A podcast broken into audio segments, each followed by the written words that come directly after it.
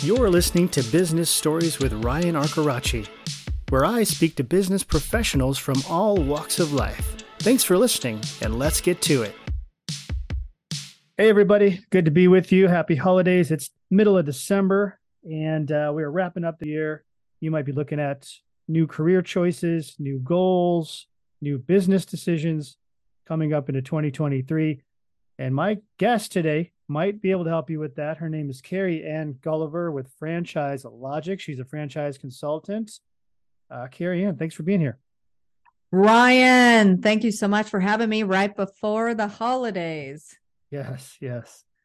So you have a lot of experience and an interesting story of how you got into franchising. Can you tell everybody a little bit about your uh, your experience starting out in the franchise world? Sure, I would love to. Yeah, I I love sharing my story. Um, so pri- previous to being an entrepreneur, I uh, spent most of my career in corporate America with startups. Yeah. Um, really thrived and loved, just loved being in startups, just because you know every day is a new challenge, and you're building something from scratch, and you're going to take it to the world. Um, the problem was I didn't have the authority to make all the decisions. Yeah. And there was always some Yahoo, Ryan, right? Like that was going to screw up the startup and make it a stop. a start stop. Yeah. Start stop, start stop. So, so got, got really, um, you know, tired of that routine and was having dinner with friends and family you know, drinking some fine wine, having some great food, and having the conversation of what do I want to do when I grow up, right? I mean, I think all of us were having that conversation, right. similar to probably many listeners. And um, ended up starting a family business literally in the basement of my sister's home back in 1997. Mm-hmm. Um, and uh, you know, uh, grew and built a multi-million dollar business. And then people came to us and said, you guys should think about franchising your business. And we are like, ooh, fascinating. Let's learn more about that. And we ended up falling in love with the idea of franchising our family business. And really, it was uh, about being able to duplicate our model, um, being able to help other people happily escape corporate America yeah. and be their own boss, right? And and build a legacy business and create additional wealth and income for their future and possibly uh, pass it on to children. And so we ended up franchising our business in the latter part of 2001. Mm-hmm. Um, and that's how I really got immersed into franchising, right? So it was not necessarily planned. Um, we were the top rated national handyman franchise for two decades. Mm-hmm. Um, and three years ago, Ace Hardware acquired us. Wow, that's great.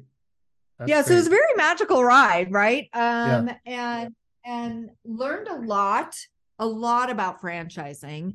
Uh, being on the franchisor side, what I learned was there is um, just you know a huge amount of intrigue by people that want to have speed to market, take somebody else's proven model and you know, get success and not have to answer to a boss anymore. Unfortunately, way too many leave it up to Google, friends, family to tell them what the hottest franchise is to buy. Yeah, right. and way too many people do not really understand how to conduct a sorry, how to conduct a proper due diligence on this type of investment, right? So, right.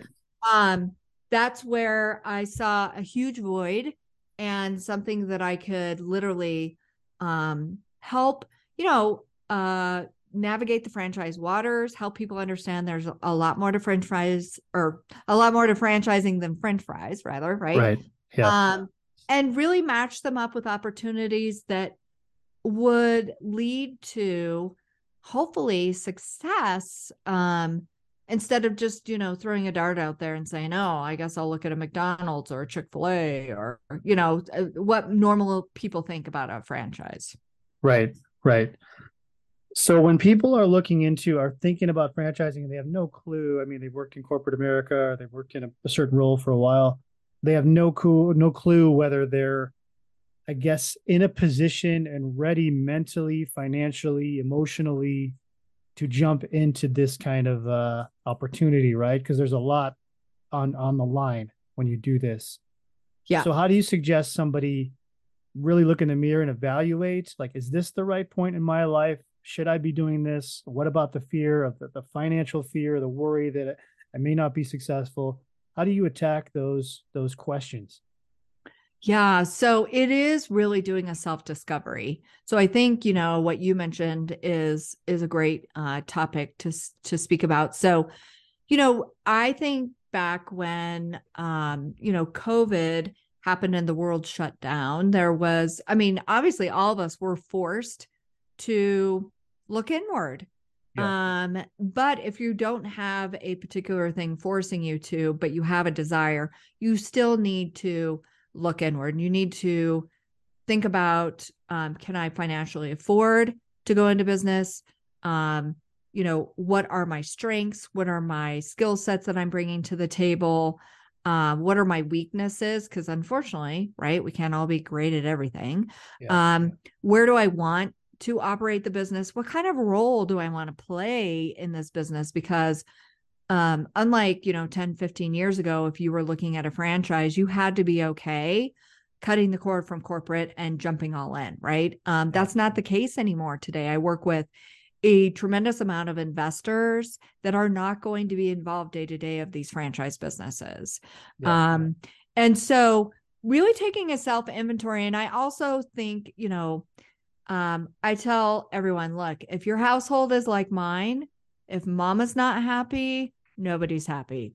right. yeah. Right. So this is going to be a joint decision, regardless if your spouse is going to be involved in the operation or not.